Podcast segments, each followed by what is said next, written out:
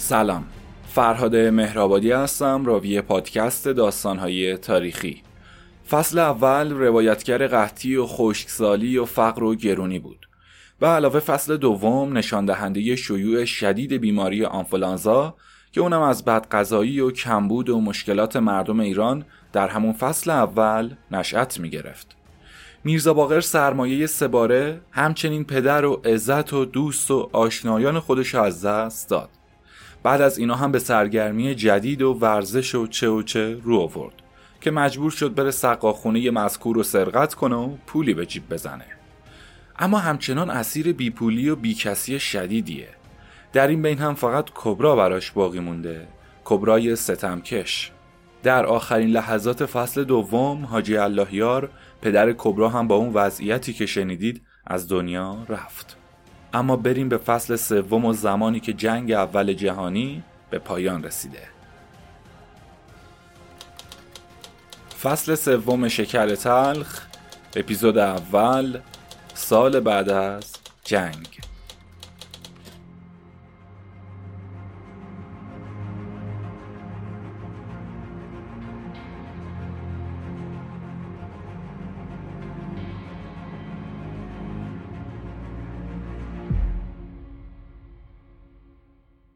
در این سال که سال 1919 میلادی باشه جنگ اول جهانی عملا به پایان رسیده و دولت و کشورهای در جنگ کم کم به احیای خرابی و نابودی های خودشون می‌پردازن. یعنی حدود آبان ماه سال 1297 این جنگ به پایان رسید. هلوهوش 101 سال و 7 ماه قبل از این پادکست. این جنگی بود که تقریبا بیش از نیمی از ربع ملت ها رو فرا گرفت. و بیش از پنجاه میلیون نفر از فرزندان نوع بشر در این جنگ از کشته و زخمی و ناقص و بسیار دمار و هلاک شدند. در لحظه اولین تیری که از دهانه تپانچه یک دانشجوی سربستانی رها شد دسته به نام متحدین با 22 میلیون سرباز و دسته مقابل به نام گروه متفقین با دو برابر این جمعیت وارد کارزار شدند و بیش از هفت هزار جاسوس چیره دست به فعالیت پرداختند. در همین جنگ بود که گاز خفه کننده و هواپیما و تانک و زیردریایی به صحنه کارزار اومدن کمترین رقم خسارات اون 700 میلیارد لیره انگلیسی جهت امور نظامی و 910 میلیارد بابت کارهای اداری و جاسوسی و دیگر چیزهای اون برآورد شد. تنها آمار کشته شدگانش که فقط از جوانای 18 تا 35 ساله بررسی شد حدود 9 میلیون نفر به حساب اومدن. به طوری که محاسبه کنندگان حساب کردن خرج این جنگ مساوی با این بود که یک میلیون مریضخانه دویست تخت خوابی ساخته بشه به علاوه تمام راه های روی زمین و جاده و راهن کنند بعد کلیه باطلاق ها رو بخشکنن و در بیشتر زمین های بایر جنگل های مصنوعی احداث کنن و جلوی کل شط و رودها رو سد بسازن. بعد برای تمام بی های روی کره زمین وسیله سواد و تحصیل فراهم کنند یا وسایل زندگی مردم روی زمینم به طور متوسط از نون و آب و برق و بهداشت و مایحتاج ضروری فراهم کنند. اما چه می‌شد کرد که مشتی دیوانه زنجیری بر این شده بودند که جهل و درندگی خودشونو به رخ وحوش و جانوران بیابون بکشن که نهایت پستی فکر و کم عقلی خودشونو به ثبت برسونن البته گریزی هم از اون نمی‌تونست وجود داشته باشه که با همون اعمال باید کلی دلیل بیارن. از اونجا که از بین رفتن هر چیزی منوط به کمال اون می‌باشه دیر یا زود بشر با دست خودش به وسیله همین اکتشافات و اختراعات رهسپار دنیای نیستی و فنا خواهد شد و نام خودشو از صحنه تاریخ بشریت به سوی نیستی و نابودی خواهد کشوند. از جهل و حماقت بشر همین بس که از طرفی جنگ و خونریزی و جز امور اجتناب ناپذیر زندگی می‌دونه و چندین میلیون از بهترین و کارآمدترین افراد خودشو رهسپار عالم نیستی می‌کنه. از طرف دیگه برای ازدیاد همین نفوس و جلوگیری از اطلاف اون جوایزی برای تولید مثل و زاد و ولد و تسهیلاتی در امور متولد شدگان فراهم میاره صلیب سرخ و سفیدها تشکیل میده و از این طرف جهان به اون طرف جهان کمک و طبیب و غذا و دارو روانه می‌کنه. به هر صورت با جامهای شرابی که سران اون دولتها به سلامتی هم نوشیده بودن جنگ به پایان رسید. زنانی که باید بی شوهر و مادرانی که بی فرزند و اطفالی که بی سرپرست بمونن به جا موندن. خرابی هایی که نباید به بار بیاد به بار اومد. حالا وقت اون رسیده که برای جبران خسارات و ترمیم خرابی های خودشون فکری کنن. از این رو طرحهایی تهیه کردن و به مرحله اجرا گذاشتن.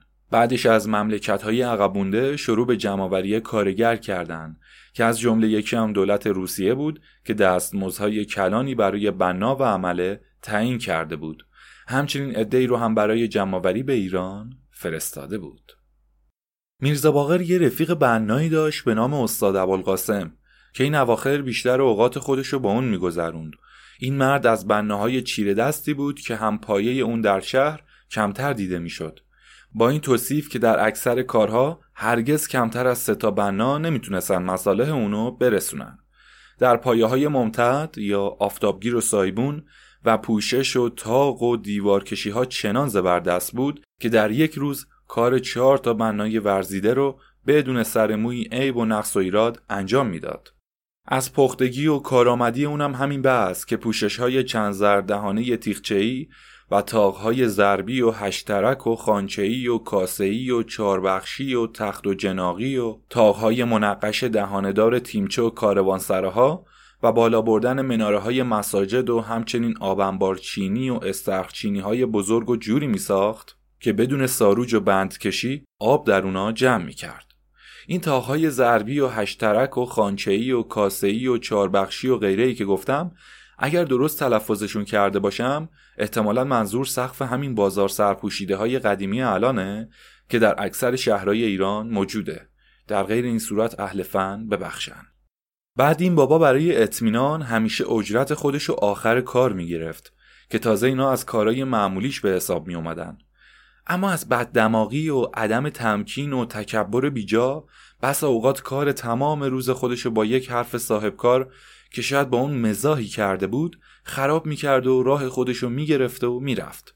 یا با یک حرکت معمار که اجرت اونو مثلا حواله سر عمله کرده بود قهر می‌کرد و بدون دریافت مزد و دشنامگویان به راه میافتاد. و به هر معمار و صاحب کاری اهانت می‌کرد که در نهایت مردمم عطاشو به لغاش بخشیدن. بیشتر اوقات از بیکاری و درموندگی ابزار کارش پیش بقال و عطار به گرو میموند یا وقت خودشو در کنج قهوه خونه ها میگذروند. به همین دلیل این سفر به روسیه برای کارگری موهبتی بود که به دلیل اجرت چندین برابر استقبال خوبی ازش به عمل آورد. برای میرزا باقرم که از خجالت مراجعه به قوم سر غارت اون سقاخونه هنوز به خونه برنگشته بود پیش سرا همسر بیشتر از این بابا آبرویی نداشت. پس این پیش آمد براش موقعیتی بود که با رفیقش همراه بشه یا اینکه از سرزنش دوست و دشمن به دور مونده باشه. روی این حساب روزی دوتایی به قهوه خونه یوزباشی که محل نام نویسی بود خودشونو به جبار نامی که متصدی این کار بود رسوندن و ثبت نام کردن.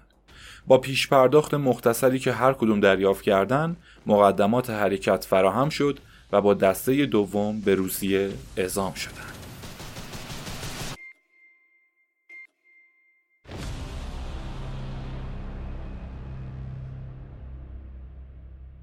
بیش از شیش ماه از این سفر نگذشته بود که یک شب کبرا در وقتی که به رخت خواب می‌رفت دعا و افسون مار و اغرب رو می‌خوند که اینجوری بود شد جنقرنی ینقرنی ینقرنی بستم دم مار و نیش اغرب بستم این داستان طولانی داره که قبلا در کتاب خونده بودم گفته میشه قدیمی ها این سه چهار کلمه رو برای جلوگیری و دفع گزندگی حشرات و قبل از خواب میخوندن کبرا داشت اینو می‌خوند که ناگهان صدای در زدن آشنایی به گوشش رسید و اونو سراسیمه از رخت خوابش بیرون آورد.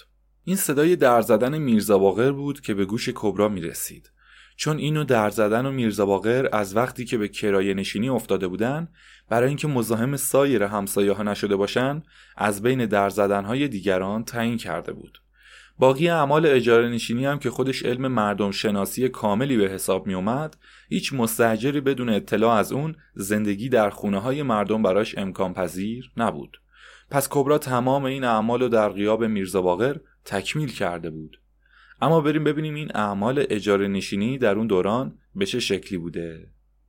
کبرا همون روزای اول فهمیده بود که وقتی مرد همسایه داخل حیاته اون نباید به حیات پا بذاره و به شوهرش حالی کنه که اگر در حیات کاری داره بدون سر و صدا و صرفه های ممتد و گفتن یاله های بلند نباید از اتاق بیرون بیاد.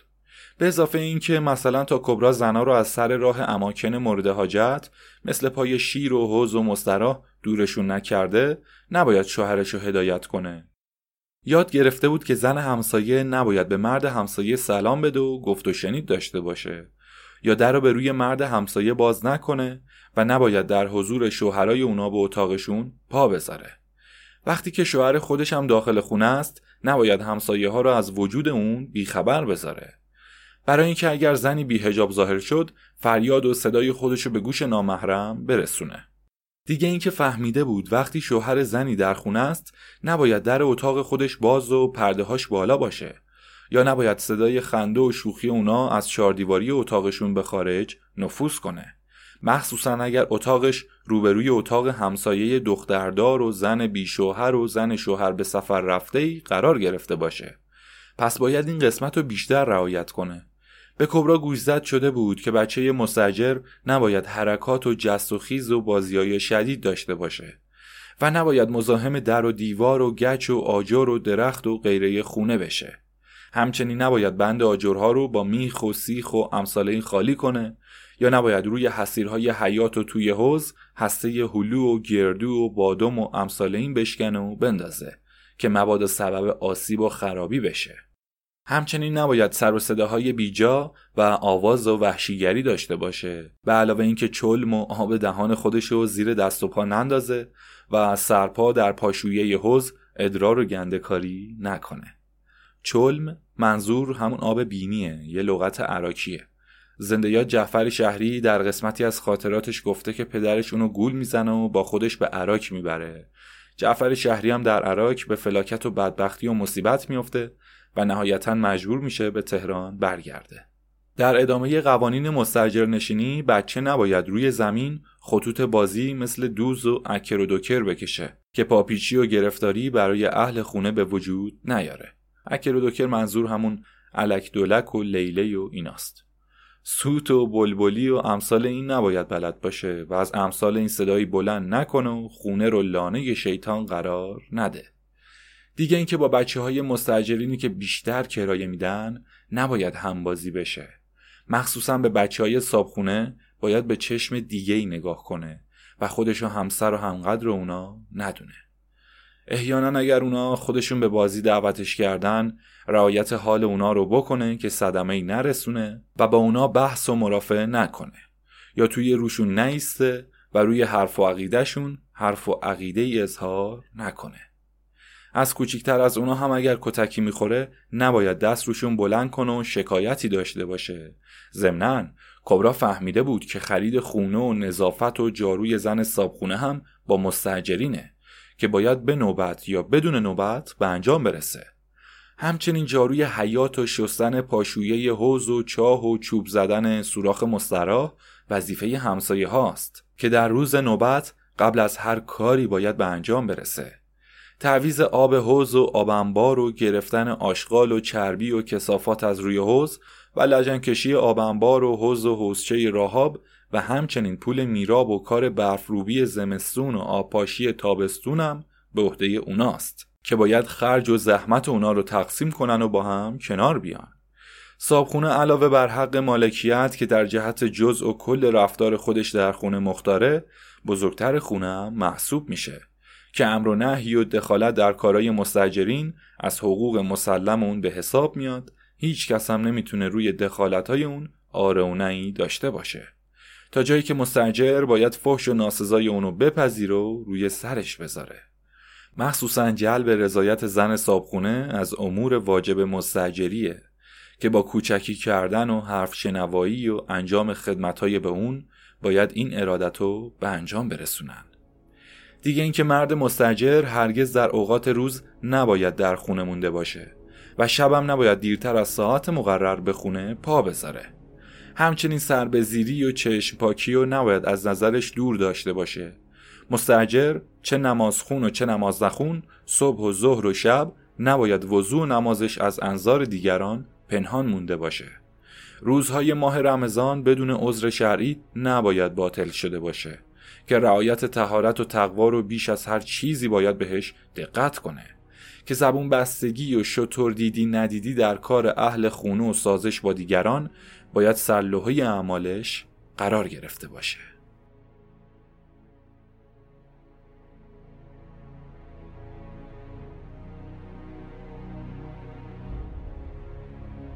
البته تشخیص کبرا درست بود که میرزا باقر اینجوری در می‌زنه و وقتی فیتیله چراغ و بالا کشید خودشو پشت در رسوند و کلون اونو کنار زد.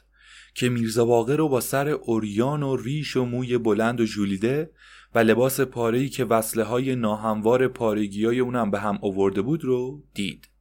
با پای برهنه که تا ساق اونا رو گل گرفته بود در حالی که از سرما دندوناش به هم کوبیده می‌شد مانند گدایی که سگ هاری دنبالش کرده باشه خودشو به داخل خونه کشید. کبرا گفت میرزا تویی؟ آره منم. حرفی نزن که همسایه سر می‌رسن.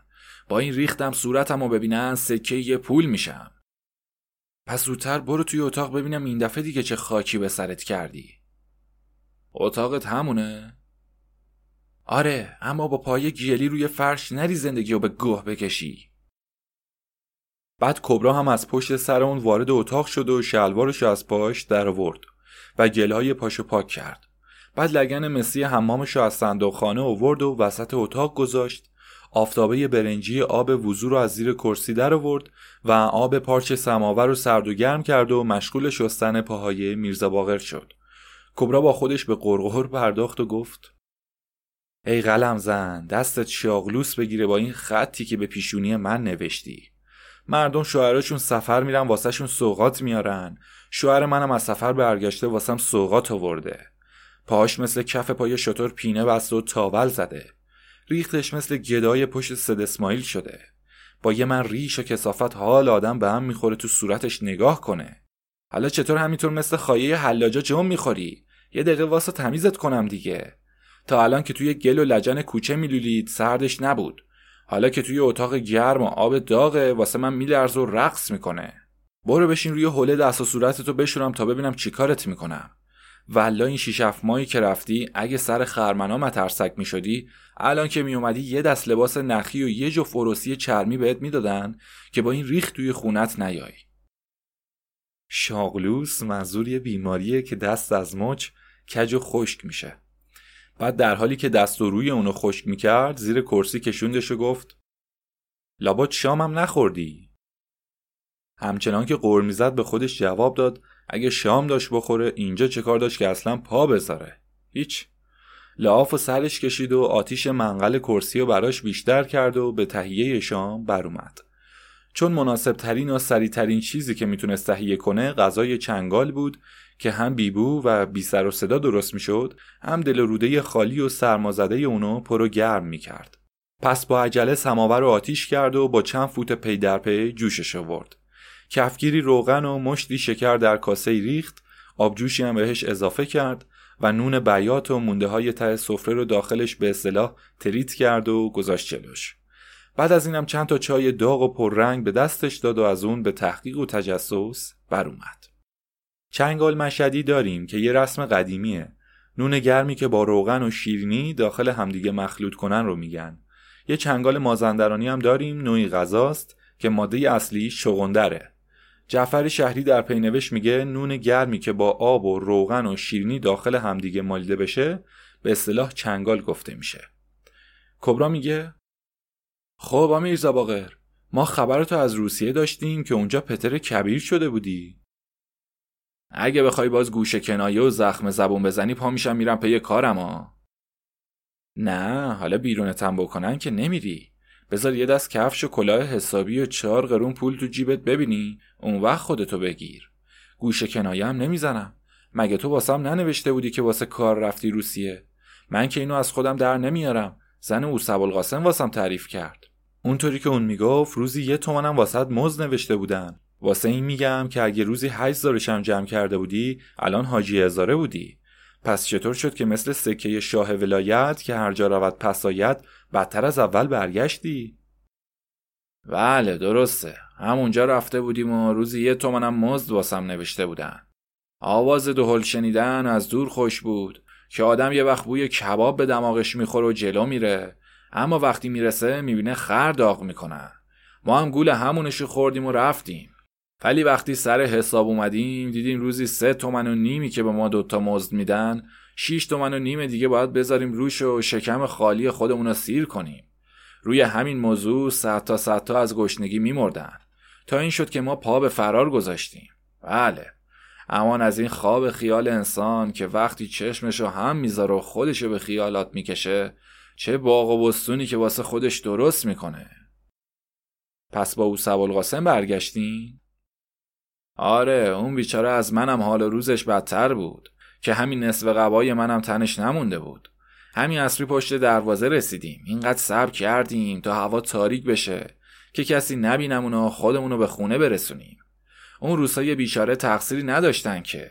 خودشونم خیال می‌کردی از زیر آوار در اومدن. ما خر بودیم که رفته بودیم از دهن گرگ گشنه گوشت بقاپیم. بعد رو همچین به روزشون آورده بودن. که توی 20 تا شهری که ما ازشون دیدیم حتی دو تا تخته واسهشون نمونده بود که سر روی همونا بذارن. یه درخت سرپا آدم نمی‌دید که بشه واسه سایش بشینی زیرش. که باز هرچی آدم می‌خواست خودشو به بیدردی بزنه و کافرشون بدونه و ظلم و ستمایی که به مسلمون و غیر مسلمون کردن و در نظر نگیر و بیخیال بمونه باز دلش نمیومد وقتی اون قیافای بود زده و اون چشمای اشکالود زناشون رو می‌دیدیم مثل آهوی راه گم کرده بودن که انگار داشتن جیگر آدم و داغ می‌کردن. خب بگذریم بگو ببینم پشت سرم چقدر فوشم دادی؟ عیبی نداره هرچی هم می‌گفتی حقم بوده و زیادی هم نگفته بودی. خودم می‌دونم آدم بد و بیفکری هستم که لیاقت زن و بچه و زندگی آبرومند ندارم. خوبه خوبه حالا نمی‌خواد چیری زبونی کنی؟ ما از اون زنایی نیستیم که تا مرد خوب یارش باشیم بعد که بشه خارش بشیم. تا کیشی به فیشی میشه لکه خربزه و تخیار تلخش میشه. پت پوته مرده رو آب بریزیم دادار دودور را بندازیم. توی هر زن و شوهری یه جوری حرف و بحث و زشت و زیبا پیدا میشه. هر مردی هم یه جور عیب داره. مال تو هم اینجوریه. حالا تعریف کن ببینم چرا اونا سگ هارشون گرفته بود و اینجور به جون هم افتاده بودن. منظور کبرا دلیل جنگ جهانی اوله. بعد میرزا باقر جواب میده. چه می‌دونم؟ وقتی خدا بخواد پدر یکی رو بسوزونه هیزومشو با دست خودش فراهم می‌کنه. مثل کار من که از اول خودم و دنبال فساد و بدبختی دیدم. همچی فهمیدم که اگه خدا یه جو عقل کسی بگیره بسته که اون آدم همه جوره خودشو توی آتیش بندازه و هر بلایی که از اون بدتر نیست سر خودش بیاره. گنده و هم نداره که گنده ها رو قد گندگیشون باشون رفتار می‌کنه. امثال من و قد خودمون. اما خدا رو شکر که این روسا هم زلیل شدن و به این روز افتادن و دست و پاشون از مملکت های دورتر جمع کردن و به خراب شده خودشون برگشتن. و اگر نه توی همین مملکت خودمون که می‌بینی اگه یه سال دیگه مونده بودن اونجوری که نشون دادن ناموس یه نفر دیگه سالم نمونده بود و یه تخم غیر حروم از شکم هیچ زن و دختری بیرون نمیومد خب تو تعریف کن ببینم. شما چطور بودین؟ جواد چطوره؟ ای الحمدلله. ما هم بد نیستیم. نونی می‌خوریم و نفسی می‌کشیم. جوادم بد نیست. اولایی یه خورده هوای تو رو می‌کرد و بهونه تو رو می‌گرفت. بعدش کم کم یادش رفت و سرش به مکتب و درسش گرم شد. مگه مکتب گذاشتیش؟ آره دیگه. این روزا توی 6 سال میره. نمی‌شد که بذارم توی کوچه ها ول بگرده. باری که الله به تو زن خوب. عوضش منم توی این سفر کار بنایی یاد گرفتم. چی گفتی؟ همین که شنفتی. گفتم منم توی این سفر بنایی یاد گرفتم. و الان همین میرزا باقری که جلوت نشسته بنای قابلیه که یه بر باغ شاه و تنهایی می‌تونه بالا ببره. اما من که از این حرفت خیال می‌کنی توی دلم قند آب می‌کنن. از طرفی هم با دروغایی که تا حالا گفتی نمی‌تونم باور کنم. بگو به جون جواد دروغ نمیگم. به جون جواد راست میگم. والا دروغم چیه؟ چیزی ازت نمی‌خوام بگیرم که دروغ تراشیده باشم. یه داستان خوشمزه ای داره که هر وقت خودم یادش میافتم خندم می‌گیره.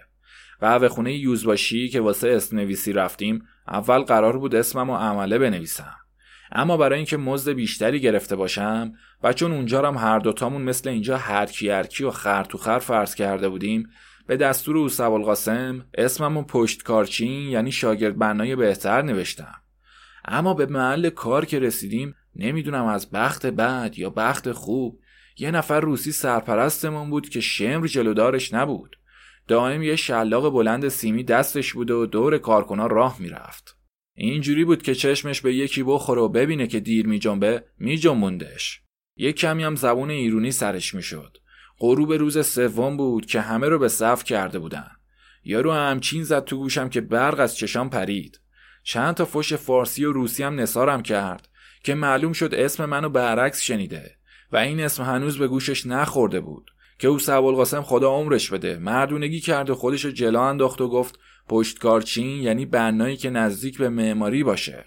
و با این حرفش روسیه قانع شد و خفیش و خفیش و گویان شرش رو کم کرد. اما همون کشیده سبب شد. از ترس جونمون شب تا صبح با او قاسم بشینیم و من پیشش درس بنایی یاد بگیرم. بله. کار اون شبمون این بود که اسم و اصطلاحهای مصالح و ابزارهای بنایی رو یاد بگیرم و نام و نشون ابزارهای دیگه رو هم به سینه بسپرم که موقع کار دورور خودم گیج نخورم. از فرداشم دم دست او قاسم پا به پای اون خودم و حاضر به کار کردم. راستی راستی که بعضی وقتا زورم خوب چیزیه. که پدر حساب و بی حساب و در میاره. و اینجوری که من اون چند شب درس یاد گرفتم اگه توی مکتب دل داده بودم و یاد می‌گرفتم الان قد رئیس اداره مالیه چیز یاد گرفته بودم. اگه اینطور باشه که میگی باید قربون دستای اون مرتیکه روسی برم که باز یه نونی توی دامنت گذاشت. کاش که می‌تونستن دو سال دیگه هم نگهت دارن. بلکه یه آدم حسابی برات گردونن. بله تا فیله کلنگ تو سرش نباشه راه خودشو نمیره. از قدیم گفتن اوستا و معلم که بود بیازار خرسک بازند بچه ها در بازار. پس معلوم میشه همونطوری که می‌گفتم تو هم می‌تونی کار یاد بگیری و بی خود نمی‌گفتم. خدا هیچ کس رو بدون هیچی نمی‌ذاره. و بدبختیتم تقصیر بابا ننت می‌دونستم. البته اصل این بیتی که کبرا گفت برای گلستان سعدیه که میگه استاد معلم چو بود بیازار خرسک بازند کودکان در بازار. حالا منظور از این خرسک دقیقا من نمی‌دونم چیه چون دو حالت داره. خرسک یه نوع اگه اشتباه نکنم قالی درشت باف با های بلنده و یه نوع بازی هم داشتیم به این شکل که خطی دایره وار روی زمین می‌کشن و یکی داخل اون دایره میسته و بازیکنهای دیگه پیش میرن و اونو می‌زنن و اونم با پای خودش به اونا می‌زنه. پاش به هر کسی که بخوره اونو به جای خودش داخل دایره می‌کشه. بگذریم. میرزا باقر میگه پس اینطوری که میبینمت اگه بگم توی این سفر نونوایی و شاتری هم یاد گرفتم لابد از خوشحالی سکته می‌کنی. کبرا که از این خبر دومی میرزا باقر بی اختیار خندش گرفت گفت خوب شد میرزا جون این حرفم بهم زدی و یهو راحتم کردی. یه دفعه که گفتی باورم شد. شاهد آوردی شک ورم داشت. قسم که خوردی دیگه فهمیدم دروغ میگی. کبرا همچنان که اشک خنده خودشو پاک می‌کرد گفت میگن یه وقت یه پادشاهی از قشونش دور افتاده بود و تشنشم شده بود. تا خودشو به چادر سیاهی رسوند و از صاحب اون آب طلبید. وقتی کاسه آب و دستش داد گفت من یکی از نوکرای پادشام. یه قلوب که خورد گفت من وزیر پادشام. قلوب بعدیو که اومد بخوره گفت من خود پادشام. صاحب چادر زد زیر دستش آب و ریخ زمین و گفت اینطوری که تو داری پیش میری اگه چهار قلوب دیگه بخوری خودتو به خدا میرسونی. حالا حکایت تو میرزا جون. اول که شام خوردی بنا شدی. حالا که چای تو خوردی و چپق تو کشیدی نونوا و شاتر شدی. اگه یه الف خربوزم جلوت بذارم لابد ماشین دودی سازی هم یاد گرفته بودی. خیلی خوب. تا بیشتر به سرت نزده پاشو بخواب. خسته ای شاتری تو صبح واسم بیار. یه پرانتز ریز و جالبی براتون باز کنم در مورد این ماشین دودی. جعفر شهری رو باید از زمانی مورد توجه قرار داد که خودش به زندگی وارد میشه و روی پاهاش میسته اون گویا اولین بار در دوازده یا سیزده سالگی مجبور میشه که روی پای خودش بیسته. شهری بند از اینکه از عراق و از پیش پدرش به تهران برمیگرده مادرشون رو قبول می‌کنه و بهش میگه که باید روی پای خودت بیستی. شهری هم هر کاری که می‌خواسته انجام بده خیلی تلاش می‌کرده که یاد بگیره و انجام بده. البته اون هیچ وقت اهل دوز و کلک و حق بازی و نامردی نبوده. مثلا در بازار در یک دکان حلبی سازی کار می‌کرده و این حلبی ساز مدعی میشه که من ماشین دودی اختراع کردم.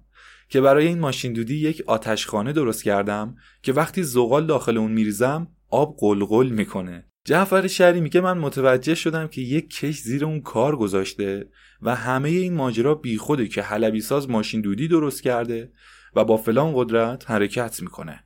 همونجا مونو لو میده و کتک مفصلی هم می‌خوره. این خلاصه از خاطرات جعفر شهری در رابطه با این ماجرای تخیلی ماشین دودی بود. شاید کبرا در تمام مدت زندگی با شوهرش امروز اولین صبحی بود که اونو خوشحال و راضی احساس می‌کرد.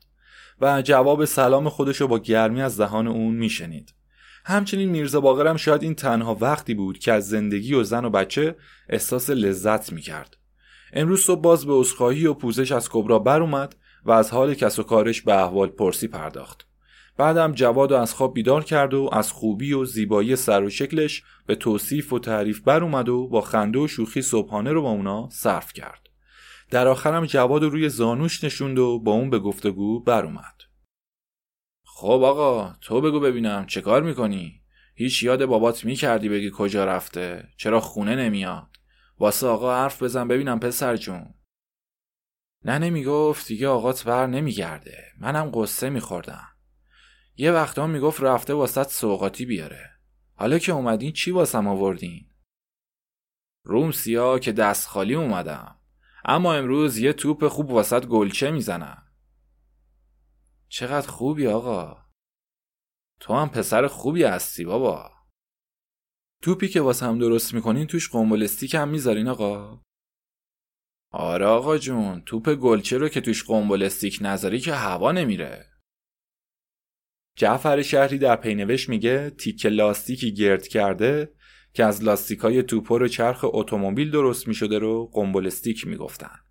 یا حالا توضیح من مهرآبادی اینه که بازی چلتوب یا بیسبال ایرانی نوعی بازی مثل علک دولک بوده که با چوب به توپ زده می‌شد و توپ اون به اندازه توپ تنیس بود. یه لایه لاستیکی از گوشت و روکش چرخ درشکه و کالسکه یا لاستیک روی اتومبیل گرد می‌کردن بعد محکم با نخ گردش می‌کردن. روش هم مثل گلی میبافتن و گلچه می‌زدن که توپهای قنبلستیکی یا گلچه‌ای بهشون می‌گفتن. شاید هم استفاده از کلمه قنبلستیک و از این ریشه به دست آورده بودن که قنبله به چیزای گرد و کفل و قلمبه تشبیه می‌کردن. جواد میگه چقدر دلم یه توپ قنبلستیکی می‌خواست. یکیشو پسر مشمهراب صابونی داشت. زمین می‌زد خال آسمون می‌شد. من از مال اونم واسط بهتر درست می‌کنم. خب آقا اونجایی که رفته بودی دیگه نمیری؟ نه جونم دیگه هیچ جا نمیرم و همیشه پیش شماها میمونم پس اومدی ماها رو دوست داشته باشی؟ آره پسرم معلومه که اومدم دوستتون داشته باشم چرا نداشته باشم؟ مگه تو آقا رو دوست نداری که این حرفا رو می‌زنی؟ آره که دوست دارم هر وقت شما هستین هیچ بچه ای نمی‌تونه اذیتم کنه اما هر وقتی نباشین همه بچه ها کتکم می‌زنن. از قوانین مستجری و بچه و اینا گفتم دیگه این تفلک هم دلش پره. ماشاءالله تو دیگه واسه خودت مردی شدی. بچه ها سگ کی باشن بتونن کتکت بزنن؟ آخه بچههایی که باباشون پیششونه زورشون بیشتر از اونای دیگه است. تا آدم میزنشون باباشون میان پشتیبانیشونو می‌کنن. راستی آقا می‌دونی ننه منو مکتب گذاشته؟ آره که می‌دونم. واسم تعریف کرد. باری کلا به ننه بارزت باری کلا به پسرم که درس خون شده. حالا بگو ببینم چی خوندی و چی چیا یاد گرفتی. جواد که تازه ترسش از پدرش ریخته بود دستش رو دور گردن اون حلقه کرد. مثل این بود که نمی‌تونست این محبت ها از اون باور کرده باشه.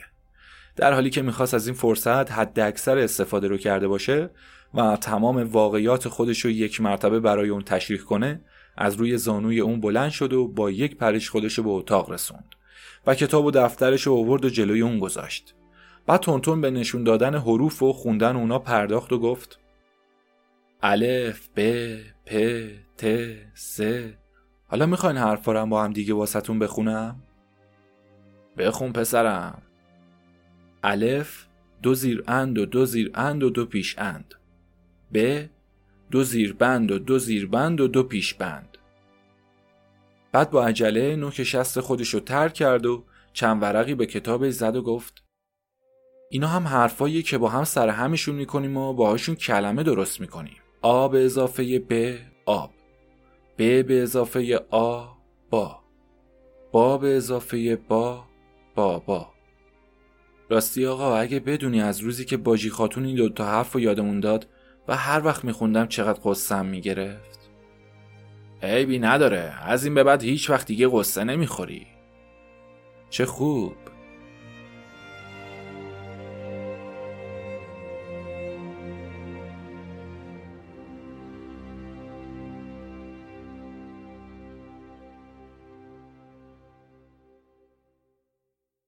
بعد مثل اینکه با خودش فکر می‌کرد که نباید محبت پدرش رو بدون تلافی بذاره کتاب و دفترش رو ول کرد و به طرف صندوق مادرش رفت. از کیسه زیر بخچه ها مشتی توت و مغز گردو که کبرا از ترس خود اون قایم کرده بود و جواد جاشو یاد گرفته بود آورد و جلوی پدرش گذاشت. اونم وقتی اینو دید بوسه از صورتش برداشت و چند دونه اونا رو به دهان گذاشت.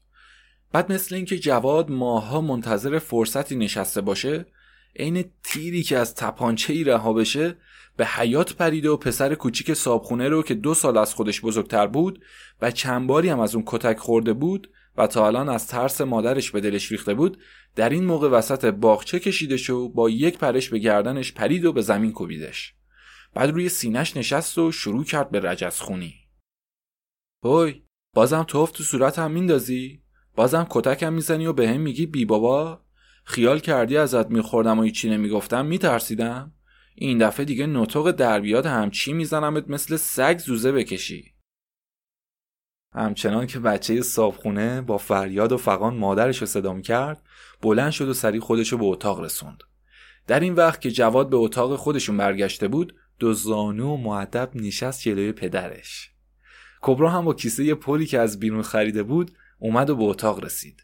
میرزا باقر گفت کبرا مثل اینکه جوادم داره کم کم از آب و گل در میادا ببین چه پسر عاقلی شده.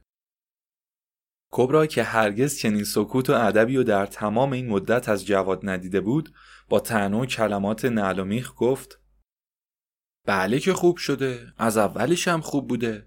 پسر نگو طلا بگو. حیف که نبودی ببینیش و حزشو ببری. بچه خوب. با تربیت و حرف شنوا و تمیز. درس خون. به بزرگترها سلام می‌کنه. هیچ وقت نمی‌ذاره دماغش در بیاد. لباساشو جرواجر نمی‌کنه. هرگز کتاب دفترشو نمی‌ذاره پاره بشه و توی آب و گل نمیندازه. پا به رهنه راه نمیره. حرف بد نمی‌زنه و فش توی دهنش نیست. بی تهارت با نمیشه. دستوری که بهش میدی هر دفعه یه چیزی توقع تمنا نمی‌کنه. خوراکی که میره بخره دست بهشون نمی‌زنه. آب دماغشو با آستینش پاک نمی‌کنه. به این و اون نمیپره که تازه واسم داره نمازم یاد می‌گیره. آی قربون پسرم برم که خدا یه روز عمر باباتو هزار سال بکنه که یه دقیقه ببینم روی زمین آروم می‌گیری. بعد برای اینکه گفته های خودش رو درباره جواد به گوش میرزا باقر برسونه از گوشه چارقدش یه سکه یشهی در آورد و به دست جواد داد و گفت آی قربون پسر خوبم بدون یشهی رو نخ سفید بخر و بیار بابا ببینه چه پسر خوبی هستی؟ بعد تو جواد خودش رو به حیات رسوند کبرا به میرزا باقر گفت. آره همونطوری که فهمیدی دربارش چی بهت گفتم خدا سایه هیچ پدری و از سر بچهش کم نکنه. که بچه بی پدر بزرگ کردن کمر آدم رو خورد می‌کنه. مخصوصا بچه‌ای که مثل این باشه. از قدیم یه دختر کور رو می‌گفتن هفت تا ننه شمر می‌خواد بالا سرش باشه. وای به پسر. تقصیری هم نداره روحش به غالبش بزرگه آرومش نمی‌ذاره. یه وقت می‌بینم کارایی می‌کنه از خودش بیشتر و حرفهایی می‌زنه از دهنش گنده تر که حیفم میاد اذیتش کنم. گاهی هم همچین می‌کنه که می‌خوام از دستش سر به بیابون بذارم. باز از طرفی هم می‌بینم از روزی که به مکتب گذاشتمش سرش از روی کتاب و دفترش بلند نمیشه و دائم درس حاضر می‌کنه. خوبی هم داره که نمی‌تونم چشم بپوشم. اگه همه بچه ها در روز کلی پول اسباب بازی میدن این با این کوچیکیش اسباب بازیاش هم خودش درست می‌کنه و بعضی وقتا به بچه ها میفروشه و پول در میاره. اسباب کاغذی درست می‌کنه آدم هضم می‌کنه. تفنگ چوبی می‌سازه صداش گوشو کر می‌کنه. یه تیکه حلبی رو تا می‌کنه و دم دهنش می‌ذاره. ازش صدای جیرجیرک در میاره. کبریت خالی رو به شکل نقاره درست می‌کنه. یه ماه پیش نی قلیون آقزاده خانوم و برد دم پاشویه حوز با چند تا تیکه کاغذ سربی صندوق چایی و چرخ آسیاب درست کرد که همسایه دیدن و چشم زدن 20 روز افتاد توی رخت خواب. یه دفعه دیگه هم با کلید و زرنیخ توپ زنبورک درست کرد و به دیوار کوبیدش که از ترس صداش زن میر ابو طالب دو هفته افتاد تو خونه. چرا راه دور میری؟ همین در اتاق رو نگاه کن. پریروز هر وقت بیرون می‌رفتم می‌دیدم خود به خود بسته میشه. که خیالات ورم داشت. گفتم لابد اتاق منم مثل خونه آق فرزالله که جنا سنگ و آتیش و زغال سنگ سرخ کوره پسخونه توش میریختن جنی شده. اما وقتی دیدم پسره کرکر می‌کنه دیدم ورداشته لای در و چارچوب یه تیکه کش تیرکمون گذاشته. حرف زدناش هم مثل کاراش. تو که رفته بودی می‌پرسید چطوره که شوهرای مردم هر شب پیش زناشونن و شوهر تو هیچ وقت پیشت نیست؟ بهش جواب دادم اونا زناشونو دوست دارن. گفت می‌خواستی تو هم یه کاری کنی دوستت داشته باشه. یه وقت دیگه که دلش واسه بابا بزرگ خدا بیامرزش تنگ شده بود سراغشو گرفت که گفتم مرده. گفت اون که می‌خواست بمیره پس چرا این همه شب و روز کار می‌کرد و چرتکه میریخت و دفتر مینوشت؟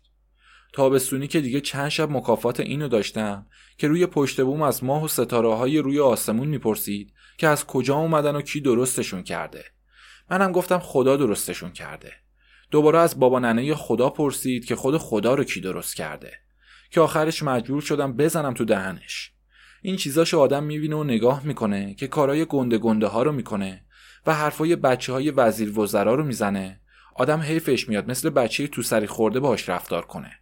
اما امون از اون وقتی هم که به اون دنده میفته و سر شیطونیش بلند میشه. جوری که دیگه سیخ و میخ و چوب و انبار و خاکنداز و هونگ و دست هونگ اهل خونه دم دستش بند نمیشه که دیگه گنده و کوچیکم نمی‌تونه از اذیتاش امون داشته باشه. به این میپره به اون میپره. جرات ندارم توی کوچه بذارمش. یا سر میشکنه یا سرشکسته برمیگرده. صدای مردم رو در میاره. ده تا رو سر جونم می‌کشه و از دستش آلاخون بالاخون میشن. مرغم نیست تو قفسش کنم. توی اتاقم که میذارمش سر توی بخچه و سوراخ فیتیله ها می‌کنه و زندگی رو به هم میریزه. هزار جور ضرر و دردسر دیگه درست می‌کنه. حرفی از ذهن کسی از بد و خوب در نمیاد که مبادا حفظ کنه و توی گوش کس دیگه بذارش. یا مبادا چیزی ببینه و بشنوه که کسی نخواد ازش سر در بیاره و خودشو قاتیش کنه. بدبخت مریم خانوم. پریشب شب جمعه بود. نظر امواتش حلوا پخته بود. می‌خواست یه بشقابشو دم در جلوی مردم بگیره. هرچی دنبال دمپایشگش گیر نیورد انگار نون شده بود و سگ خورده بود. صبح دیدم جفتشو جواد نخ بسته انداخته بالای درخت چنار. یه روز دیگه هم سینی زیر سماورش از دستش گرفت و بعدم دو تا زد تو سرش. آخر شبش هم جواد گم شد و هرچی دنبالش گشتیم آب شد رفت توی زمین. کلی پرسه زدیم و دور محله هامونو که گشتیم خسته و ناامید اومدیم خونه. معلوم شد از غروبش رفته توی انبارخونه یه عروس و دومات قایم شده. که ببینه چطوری عروسی می‌کنن اما نبودی ببینی که وقتی از ترسش تو سوراخ قایم شده بود چجوری بیرونش کشیدم و چه جوادی ساختم. می‌شد صد تا جواد از بغلش درست کنی. اما چه فایده؟ بچه بابا می‌خواد. ننه که واسه پسر بابا نمیشه. تا میزنمش یه دقیقه آروم میشینه. یادش که میره از سر می‌گیره. نمیشه که هی بچه رو زیر مشت لغت بگیری. پس وردا کتک خورش ملس میشه. دیگه هیچی بهش اثر نمی‌کنه. صد دفعه از دستم در میره تا یه دفعه کمین کنم گیرش بیارم. تازه اون وقتشم که میزنمش اشک و جای گاز و نیشگونش رو می‌بینم. انگار جیگرم و کارت کارت می‌کنم. مجبور میشم برم بغلش کنم و خودم پا به پاش اشک بریزم. بعدش بدتر میشه. از این به بعد که دعواش می‌کنم وامیس جلوم ادا در میاره و بهم دهنکجی می‌کنه. دیگه تا چند وقت واسم ترم خورد نمی‌کنه. باز خدا پدرشو بیامرزه که هنوز از اون فوشای بدی که بلد شده نثارم نمی‌کنه. خدا سایه تو رو از سرش کم نکنه. حالا که دیدم همچی معدب گرفته نشسته و جرأت جم خوردن نداره مثل این بود که قند تو دلم آب می‌کنن.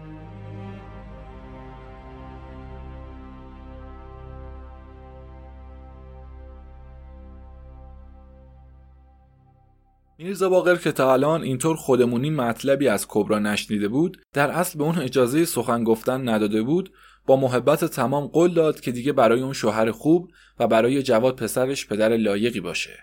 به این ترتیب بود که رابطه بین این زن و شوهر استوار شد. کبرا هم که بعد از بیرون رفتن و خرید خونه سری به خونه مادرش رفته بود خبر برگشت میرزا باقرم داده بود. در نتیجه ده تومن از مادرش برای اون پول تو جیبی گرفت و این پولو به دستش داد. بعدم لباس و کفشش رو آماده کرد و برای اصلاح و حمام فرستادش و خودش هم به تهیه غذا برای نهار اومد. کمی از ظهر گذشته بود که میرزا باقر از حمام و اصلاح برگشت و کبرا با سر و روی که از خودش صفا داده بود چلو خورشت ششندازی که مورد علاقه زیاد میرزا باقر بود به اضافه مخلفات دیگه که در مجموعه رنگینی آماده کرده بود گذاشت جلوش شاید این تنها غذایی بود که خودش هم از اول عروسیش بدون مزاحم و نگرانی با شوهرش صرف می‌کرد مخصوصا تخم مرغ دو زرده ای هم که از بین تخم مرغای غذا در اومده بود لذت فوق در اون به وجود آورد خورشت شش انداز نوعی اشکنه است که با پیاز، روغن و تخم مرغ تهیه میشه.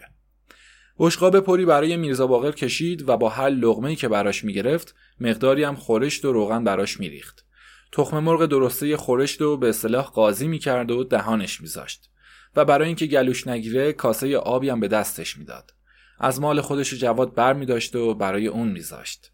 برای اینکه اشتهاش کم نشه کاسه یه ترشی هفت بیجاری هم گذاشت جلوش. بعد یهو از جاش پرید و مربایی که یادش رفته بود رو آورد. تروب سیاهی که رنده کرده بود هم جلوش گذاشت. شوخی و شیرین زبانی می‌کرد و از ته دل خنده سر می‌داد. و چنان ذوق زده شده بود که غذا خوردن خودشو فراموش کرده بود. بعدش گفت خب میرزا جون سیر شدی؟ دست در نکنه. خیلی خوشمزه درست کرده بودی. نوش جونت. یه لغمه نون پنیرم بخور هوو سرت نیاد. در حالی که لغمه هم نون پنیر براش می‌گرفت و به دستش می‌داد گفت خب قصه دیشب آخرش نفهمیدم به کجا رسید. که گفتی یه شب حضرت عباس به خوابت اومد و لنگ شاتری و به کمرت بست و گفت که از الان تو شاتری. و صبح که پا شدی رفتی پای تنور و مشغول نون پختن شدی ها؟ بشی نمی‌خواد مسخره کنی. یعنی خیال می‌کنی دروغ میگم؟ تو هر چی می‌خوای حساب کن. اما نه به جون جواد عین حقیقته. سوار اسب سفید بود و یه قد رشیدی هم داشت که همچین قد و هیکلی ندیده بودم. وقتی دید من اونطور غمگین نشستم گفت نمی‌خواد قصه نونو بخوری. پاش اون آرد اونم تنور. خودت بپز و بخور. یه لنگ سفید بلندم به کمرم بست و قیبه زد. که وقتی صبح پا شدم دیدم مثل اینکه سی سال شاتر تافتونی هم. بعدش هم در یه دکون رفتم و ایستادم پای تنور. همچین مسلط بودم که انگار ظرف و کاردک خمیر و سیخ و قلاب و چونه و شونه رو بلدم که برم توی دکون یارو شروع به کار کنم. نه من که نمیگم دروغ میگی.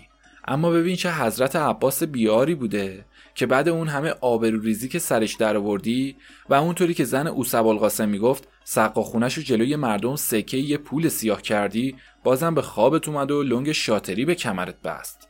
حالا شاید می‌خواسته از کمر به دو نیمت کنه که تو همچین خیال کرده بودی. پاشو پاشو سینی و وردار سماور رو بیار. تو رو که از دیشب تا حالا هرچی میگیم به شوخی و مسخره برمیداری اما کفنت کردم اگه یک کلمش پس و پیش داشته باشه. اگه دلت هم بخواد همین فرداش برم توی دکون و واسط نون بپزم. القصه این قسم و سوگند میرزا باقر چنان شور و شعفی در دل کبرا به وجود آورد. کبرا که سینیو تا کمر بلند کرده بود دوباره به زمین گذاشت و به گردنش پرید و میرزا باقر رو غرق بوسه کرد. فصل سوم شکر تلخ پایان اپیزود اول.